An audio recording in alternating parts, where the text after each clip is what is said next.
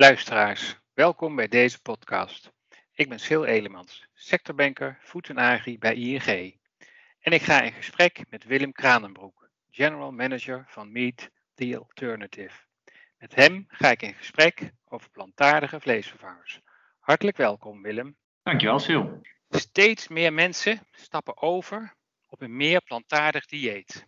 De schappen in de supermarkten komen steeds voller te liggen met plantaardige alternatieven.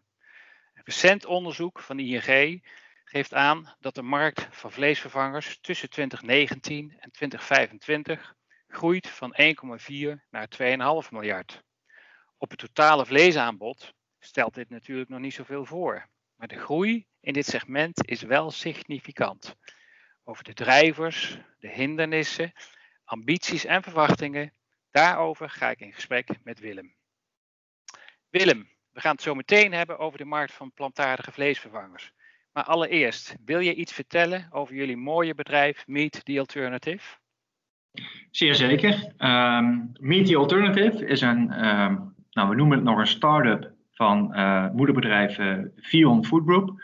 Dus wij zijn uh, 100% dochteronderneming.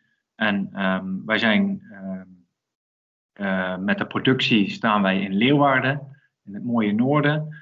Um, daar hebben wij um, de start gemaakt in eind 2019 om een um, slachterij volledig om te bouwen naar 100% plant-based locatie. Dus alles wat daar met dieren te maken had, uh, is eruit. En is een uh, volledig nieuwe lijnen zijn geïnstalleerd. Er zijn nieuwe vloeren gelegd, nieuwe plafonds erin. Alles is nieuw. Um, en daar zijn wij dus uh, gestart uh, met 100% plantaardige producten maken voor de Nederlandse en buitenlandse retail en foodservice. Ja, en nu liggen jullie breed in de schappen. Ja, zeer zeker. Daar zijn we heel trots op. Ja, mooi. Hey, en in, 19, in 2019 hè, lanceerde Vion hè, die nieuwe strategie, Building uh, Balance Change. En dat was eigenlijk het, het startpunt voor de bouw van, van die duurzame ketens. En waarom, waarom was dat nou nodig? Nou, ik denk als je kijkt naar de, de hele markt um, en je wil toekomst bieden voor de hele keten, dan moet je ook in ketens gaan denken. Dus dat wil zeggen dat je um, zogezegd van boer tot bord uh, samen aan de keten moet werken. Om uh, garanties te kunnen geven aan de ene kant um, aan supermarkt en consument over kwaliteit en hoe je dingen regelt in de keten. En aan de andere kant dat je ook garanties kunt geven aan alle partners in de keten dat er, als het goed is, ook morgen nog steeds productie noodzakelijk is en we een mooi product kunnen verkopen in de markt. Ja, en was dat niet spannend voor Vion om zo'n stap te zetten? Um, nou, ik denk vanuit Vion perspectief uh, niet, want daar um, waren wij al wel op een, een soortgelijke manier wel wat mee gestart. Alleen het wordt nu nog veel meer naar voren getrokken. Dus we hadden wel kleine dingen lopen, of kleine dingen, we hadden wel wat dingen lopen. Um, maar nu zetten we daar nog veel meer op in en veel dieper op in om meer van dit soort ketens op te bouwen, omdat we gewoon zien dat dat succesvol is. Um, ik denk als je dan verder kijkt, hè, waar, waar, we vandaag voor zitten, voor Meet the Alternative, um, ja, dan is dat wel weer heel spannend, want het is iets compleet nieuws. Hè, want we gaan dit ook voor onze producten, zijn we dit aan het opzetten. Um, ja, en daar zit natuurlijk wel uh, al het nieuws in, omdat we over compleet nieuwe grondstoffen gaan praten en over nieuwe productieprocessen. Ja, want, want hoe is die stap uh, gegaan hè, naar hè, Meet the Alternative hè, vanuit zo'n groot uh, traditioneel bedrijf? Nou, we hebben um, de, de visie in, verder vooruitgezet. Dus we hebben eerst ehm, eens gekeken wat gebeurt er nou in de komende 30 jaar. En als je dan kijkt naar over 30 jaar, dan zijn er ongeveer 10 miljard mensen op deze wereld. En um, onderzoeken wijzen uit dat als wij niets veranderen aan productie- of consumptiepatronen, dat we dan een probleem gaan krijgen. Dan is de wereld gewoon te klein. Er is meer uh, grond nodig voor bewoning. Hè, voor, voor mensen moeten ergens gaan wonen die erbij komen. Um, maar meer mensen betekent ook meer vraag naar voedsel. Nou ja, je kunt de grond maar één keer gebruiken. Dus daar gaan we gewoon zien dat we um, wat moeten veranderen met z'n allen. Om ervoor te zorgen dat ook over 30 jaar mensen nog een kwalitatief goed en mooi en duurzaam product kunnen kopen. En dat blijft, zeg maar, plantaardige alternatieven, die blijven bestaan naast de traditionele, uh, uh, zeg maar, vleesproducten? Ja, zeker. Wij denken dat alles draait om uh, balans. Hè? Dat is ook het mooie in, uh, Building Balance Change. Um, maar ook in, in diëten draaien dingen om balans. Um, we gaan de wereld ook niet redden als we allemaal 100% plantaardig gaan eten. Er zijn onderzoeken, onder andere van Wageningen Universiteit, die uitwijzen uh, dat er een balans nodig is. Omdat je ook um, vanuit de plantaardige keten nog steeds reststromen hebt, die prima kunnen dienen ook als diervoeding. Dus uh, alles draait, uh, zoals gezegd, om balans. Um, maar wat vaker plantaardig eten, of wat meer plantaardige eiwitten consumeren in plaats van dierlijke eiwitten, hoort daar zeker bij. Ja, helder, duidelijk. En um, ING doet uh, in dat recente onderzoek een voorspelling hè, dat die markt hè, naar 2025 eigenlijk zo'n beetje verdubbelt. En wat is, wat is jullie eigen verwachting hè, daarover? Nou, ik denk dat wij die verwachting wel delen. Dus als je kijkt gewoon naar wat er gebeurt in de markt, en dan hebben we het met name nu nog over de westerse markt, maar je ziet echt dat uh, ook andere landen nu meer en meer uh, geïnteresseerd raken in dit soort producten. Dat die, die beweging echt uh, steeds verder uitbreidt. Dat meer en meer supermarkten dit soort producten in hun segment gaan opnemen, maar ook het assortiment vergroten op dit moment. Um, ik denk dat het ook mooi is als je kijkt bijvoorbeeld naar een Albert Heijn, die het vlees naar de wand heeft geplaatst in de, in de eerste uh, supermarkten inmiddels. En met name het vegetarisch en de, de maaltijden naar het eiland. Uh, dat geeft meer focus richting de consument op dit soort producten. Ja, dat gaat er allemaal aan bijdragen dat um, we uiteindelijk harder gaan groeien. En dat er dus meer en meer van dit soort vleesvervangers gegeten gaan worden. Daarnaast denk ik dat we kunnen zien dat er een heel grote stap gezet wordt in kwaliteit. Waar je gewoon ziet dat met de dag betere vleesvervangers tevoorschijn komen, die nog meer op het echte vlees lijken, of daar misschien wel juist van afstappen, maar in ieder geval erg smaakvol en lekker zijn, plus aan de voedingswaarde voldoen waar we van mogen verwachten dat je die binnen zou willen krijgen. Ja, helder. En uh, de, de voorspelling, hè, dus die deel jij eigenlijk, hè, die verdubbeling. En uh, welke bijdrage gaat uh, Meet uh, daaraan leveren? Gaan jullie de ja. markt outperformen? Nou ja, kijk, Sil, wij zijn net opgestart. Dus wij gaan zeker de markt outperformen. Maar dat is niet zo moeilijk als je net bent opgestart. Hè? Dus dat is natuurlijk een ja, beetje... Big, een, big things have small beginnings. ja, dat is een makkelijk antwoord. Nee, maar wij, wij hebben een grote ambitie. En dat wil zeggen dat wij echt uh, een grote speler willen zijn in de markt. Wij er ook echt in geloven. Daarom hebben we ook die, die grote investering gedaan in ons bedrijf in Leeuwarden. Um, en wij zijn echt, uh, we zijn een nieuwkomer, komen, maar we are here to stay, om het zo te zeggen. En onze ambitie is echt dat wij snel groeien op de kaart en dat mensen op den duur echt niet meer om ons heen kunnen. Ja, duidelijk. Jij had het, je had het net ook over kwaliteit hè? En, en smaak, hè? heel erg belangrijk.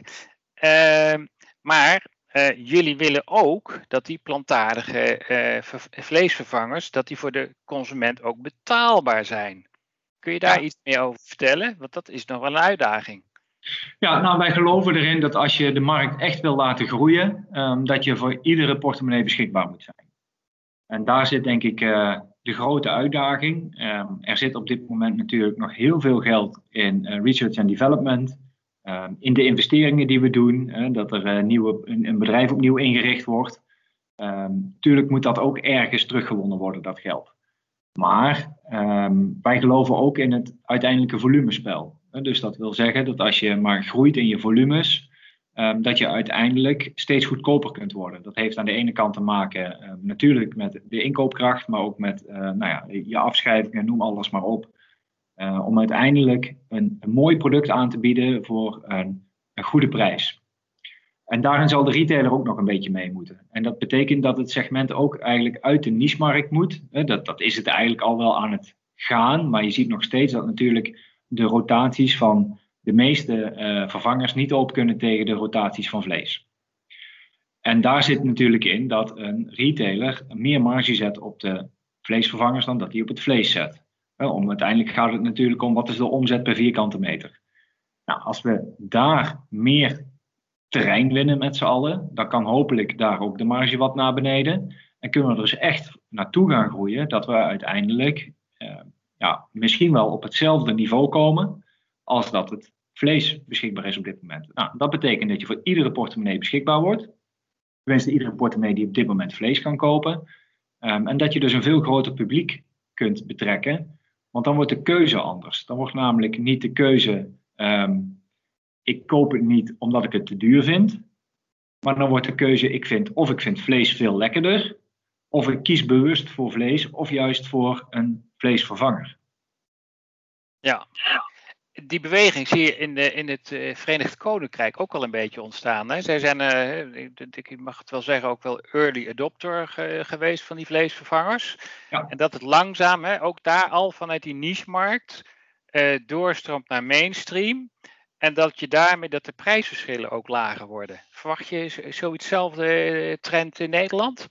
Ja, in Nederland zeer zeker. Ik denk dat wij um, in, in, veel trends eigenlijk de UK volgen dat, eh, dat zie je ook bijvoorbeeld vanuit dierwelzijn kwam dat uh, al uh, in voet tevoorschijn.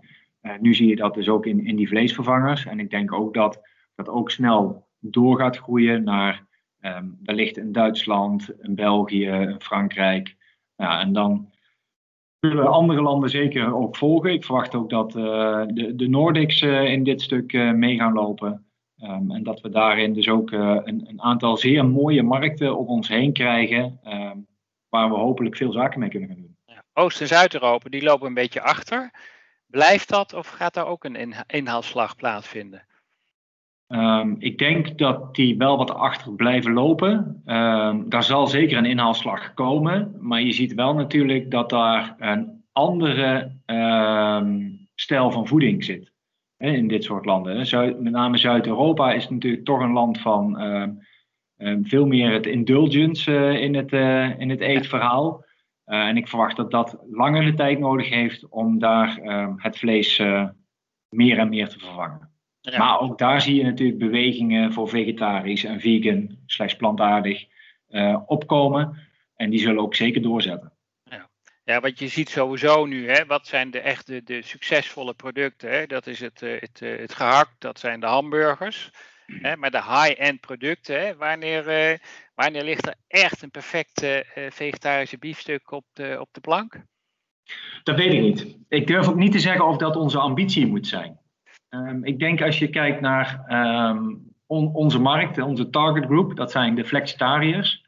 Ja. Um, dus wij proberen die mensen te bewegen om wat vaker in de week voor een plantaardig alternatief te kiezen. En ik denk als je kijkt naar de huidige manier van produceren, um, ontwikkelen en wat er mogelijk is, leeg, uh, moet ik het zo zeggen, dat de, de vleesvervangers um, zeer geschikt zijn om gehakt producten te vervangen. Dus dan heb je het echt over um, de, inderdaad de burgers, het gehakt, de worstjes, balletjes. Um, we kunnen ook heel mooie stukjes maken met z'n allen. Dus hè, de, de kipstukjes, de runderstukjes, maaltijdcomponenten, spekjes. Ja. En daarmee dek je eigenlijk, ik denk zomaar, zeker als je de schnitzels ook nog toevoegt, 90 tot 95 procent van de patronen, voedingspatronen van mensen af door de week en in het weekend. En dan is er nog een dag in de week of zo, of misschien maar één dag in de twee weken, dat mensen echt voor het genietmoment gaan en dan een biefstuk kopen. Ja. Ja, aangezien wij toch zeggen, wij zijn ook voor de flexitariërs en alles draait om balans, ja, waarom zou, zouden, wat zou ons doel nou moeten zijn om die mensen te bewegen om een biefstuk te gaan kopen? dat, dat vind ik een hele lastige. Ik denk ook niet dat we zo. Ik weet niet of we ooit zover komen. Misschien dat we in de ontwikkeling wel het ei van Columbus treffen en een fantastisch mooie biefstuk kunnen maken. En daarmee de markt kunnen veroveren of, of mensen in ieder geval kunnen uh, verrassen. Ik denk dat wij dat nu, uh, we, we, hebben inmiddels een sperrip zonder bot ontwikkeld. Ik denk dat we daar zeker de, de, mensen ook mee verrassen. Dat, dat, dat is eigenlijk al een beetje dat indulgence moment waar je dan naartoe aan het werken bent. Ja. Maar om nou te zeggen, ja, moeten wij naar de entrecots en de biefstukken van deze wereld, dat, dat weet ik niet of we zover gaan komen. Nee, nee. Nou, in wat je zegt, hè, als je gewoon hè, nu al zeg maar met deze hè, basisproducten al, al, al een bereik hebt van hè, 80, 90 procent, nou weet je, dan zet je natuurlijk al enorme stappen. Wat is op dit moment, hè, wat zie jij nou eigenlijk als je, als, bij jullie als de grootste uitdaging die er ligt? Um, in, in welk opzicht bedoel je dat, Sil? Nou, in de, in de opzichten van, goh, eh, je hebt, je hebt een, aan de grondstoffenkant, je hebt het prijselement, het kwaliteitsaspect, de smaakbeleving.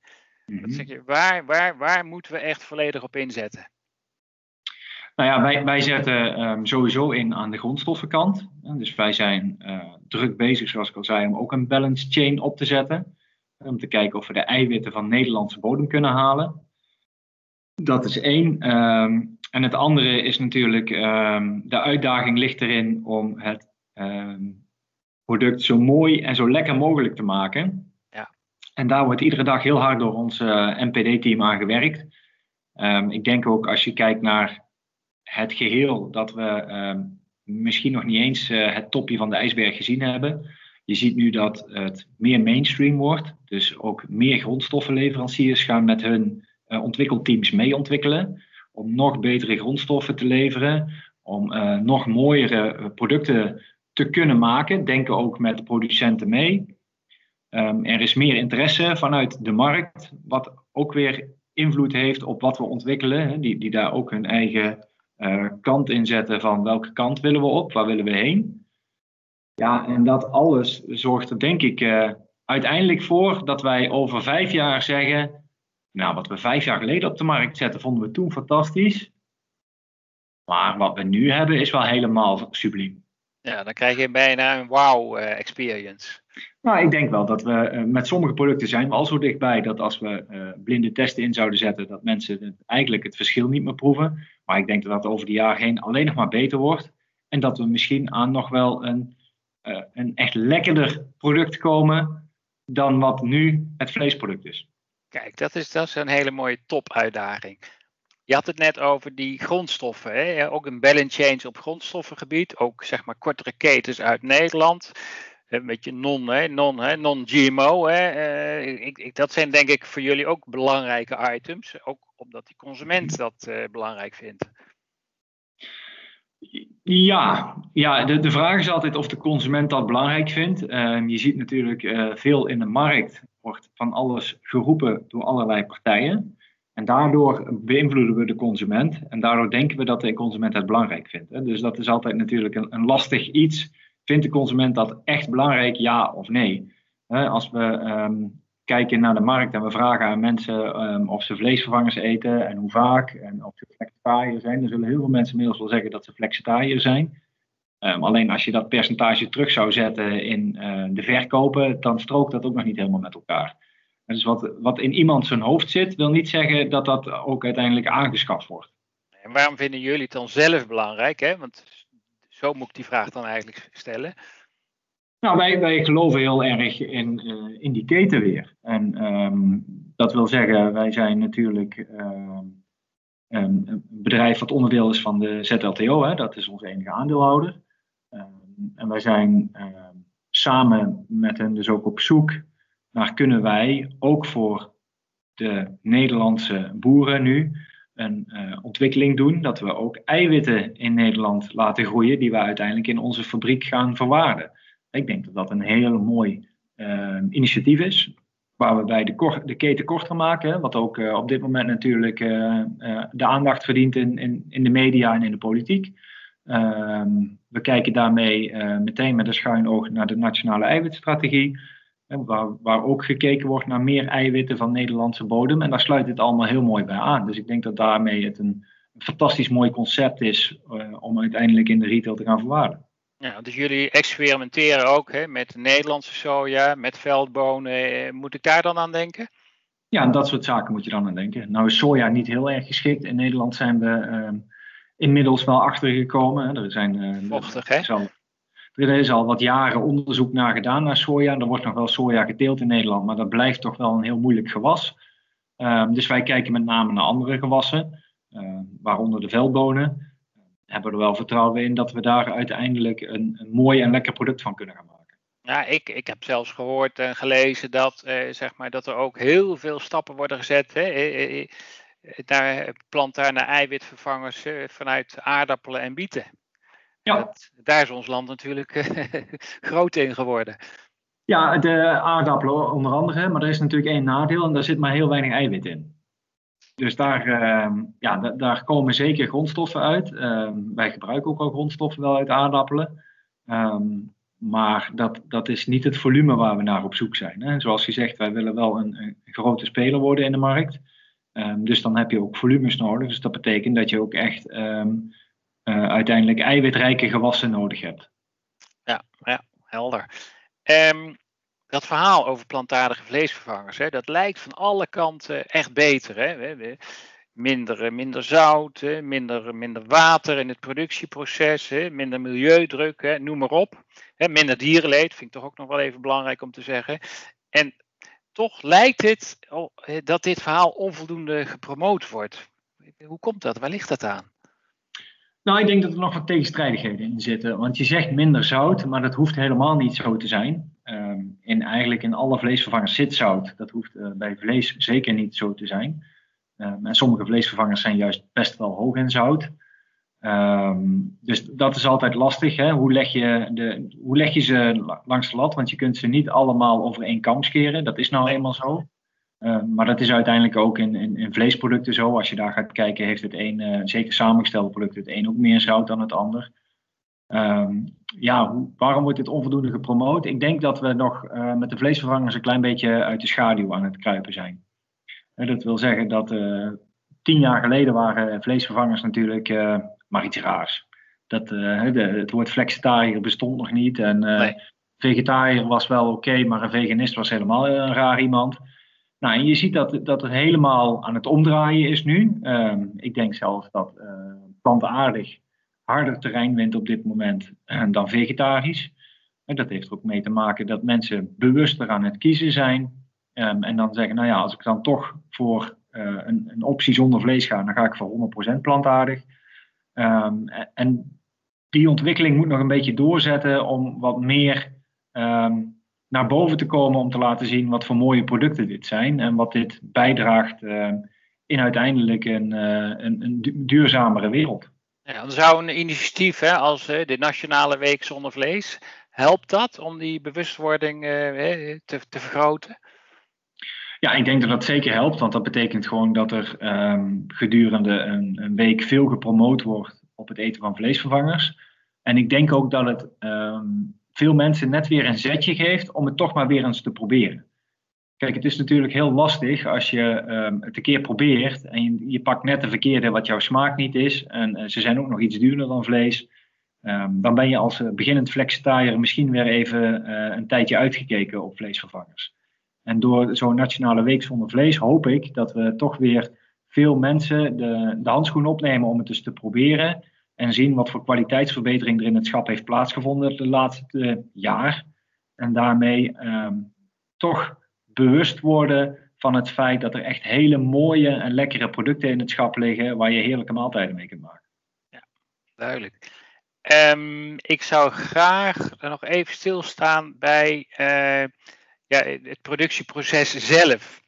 Eh, in de zin van steeds vaker uh, hoor, hoor, je verhalen over low processing, clean labeling.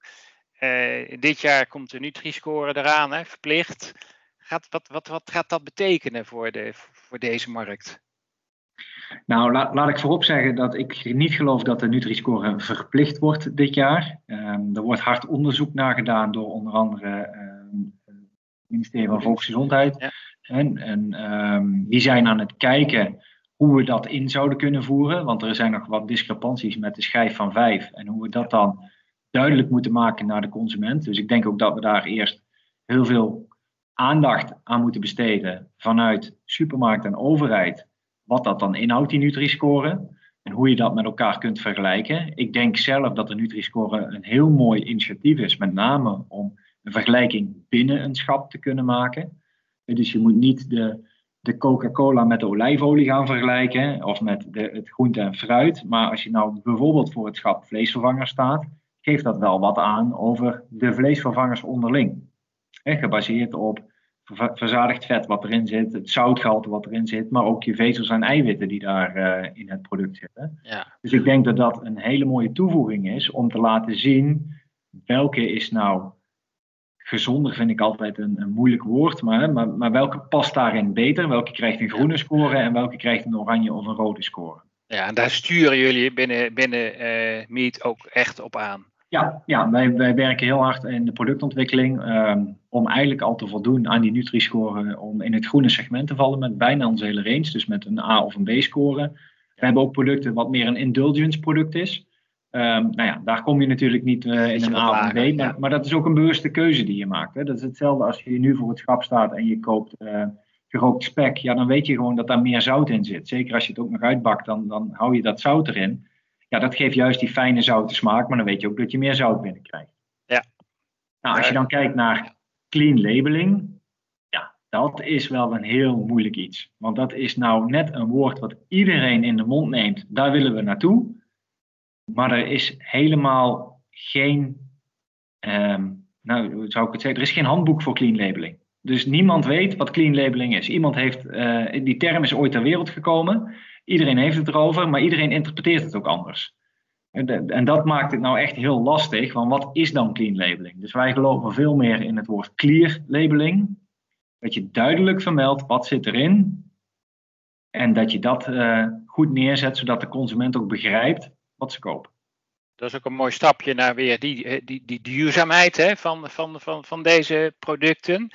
Uh, een van de overwegingen is ook hè, eh, in, in die overgang naar plantaardige uh, alternatieven, dat je ook kijkt naar de ecologische footprint hè, van, van, van, je, van je producten.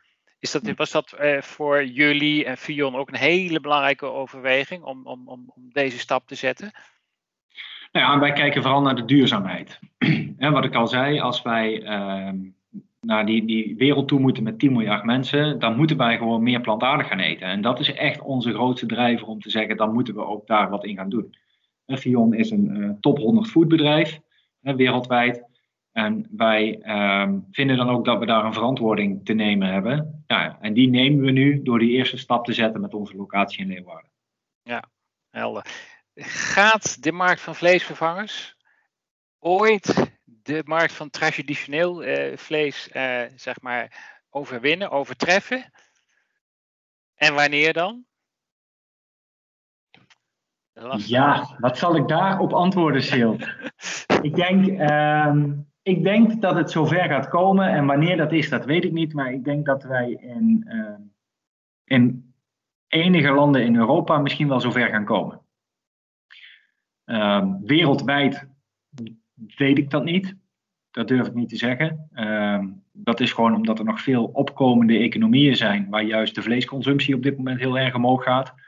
Ehm, dus of dat op den duur ook weer gaat zakken en, en, meer gebalanceerd wordt weer richting, of het dan vleesvervangers zijn of in ieder geval plantaardige eiwitten, dat durf ik niet te zeggen. Ik denk wel dat wij in, in Europa met name Noordwest-Europa een, een, moment krijgen dat er misschien wel in de week uh, meer vleesvervangers of net zoveel plantaardige eiwitten in ieder geval genuttigd worden in, in de maaltijden dan dat er uh, dierlijke eiwitten genuttigd worden. En dat is ook waar we op zich natuurlijk naartoe moeten. Als wij kijken naar de, naar de toekomst, zal ons dieet eigenlijk een beetje een derde dierlijke en twee derde plantaardige eiwitten moeten zijn. Nou ja, dus als, als we daar naartoe moeten, dan zou dit het antwoord op deze vraag ook ja moeten zijn. Mooi, mooi. Ja, wat een, eh, wat een, eh, wat een, mooi, eh, wat een mooi gesprek. Hè? En ja, weet je, ik kan wel, we kunnen nog wel een uur doorgaan, maar dat doen we niet. Ik heb wel een laatste vraag aan jou. Van, heb je nog een tip voor ondernemers hè, over dit interessante thema vleesvervangers? Ja, nou, ik denk dat dit een van de markten is waar op dit moment extreem veel in gebeurt. Um, hè, als je ziet dat uh, er steeds meer grote bedrijven um, erin stappen, waar, waar, wij er natuurlijk één van zijn als onderdeel van Vion. Um, maar ook dat er dus aan de voorkant veel gebeurt op het gebied van uh, ontwikkeling van grondstoffen.